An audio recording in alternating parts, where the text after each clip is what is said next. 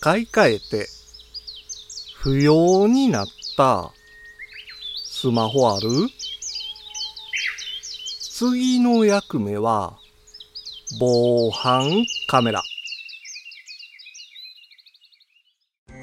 五七五七七の31文字でデジタルに関する単価を読むデジタル教室単価部です。スマホを新しく買い替えた時に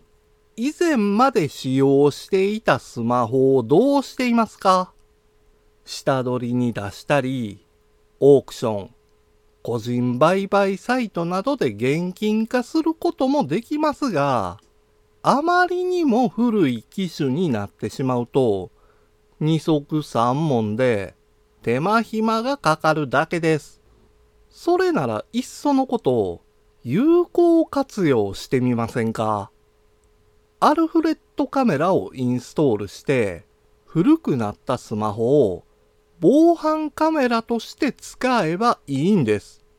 室内カメラとして使用するなら電源に接続できますのでバッテリーがへたっていても問題ありません。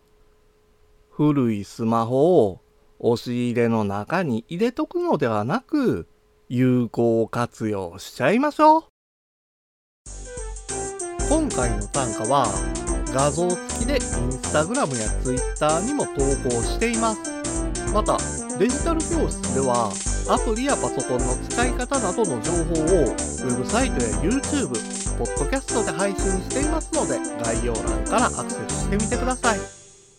デジタル教室単価部でした。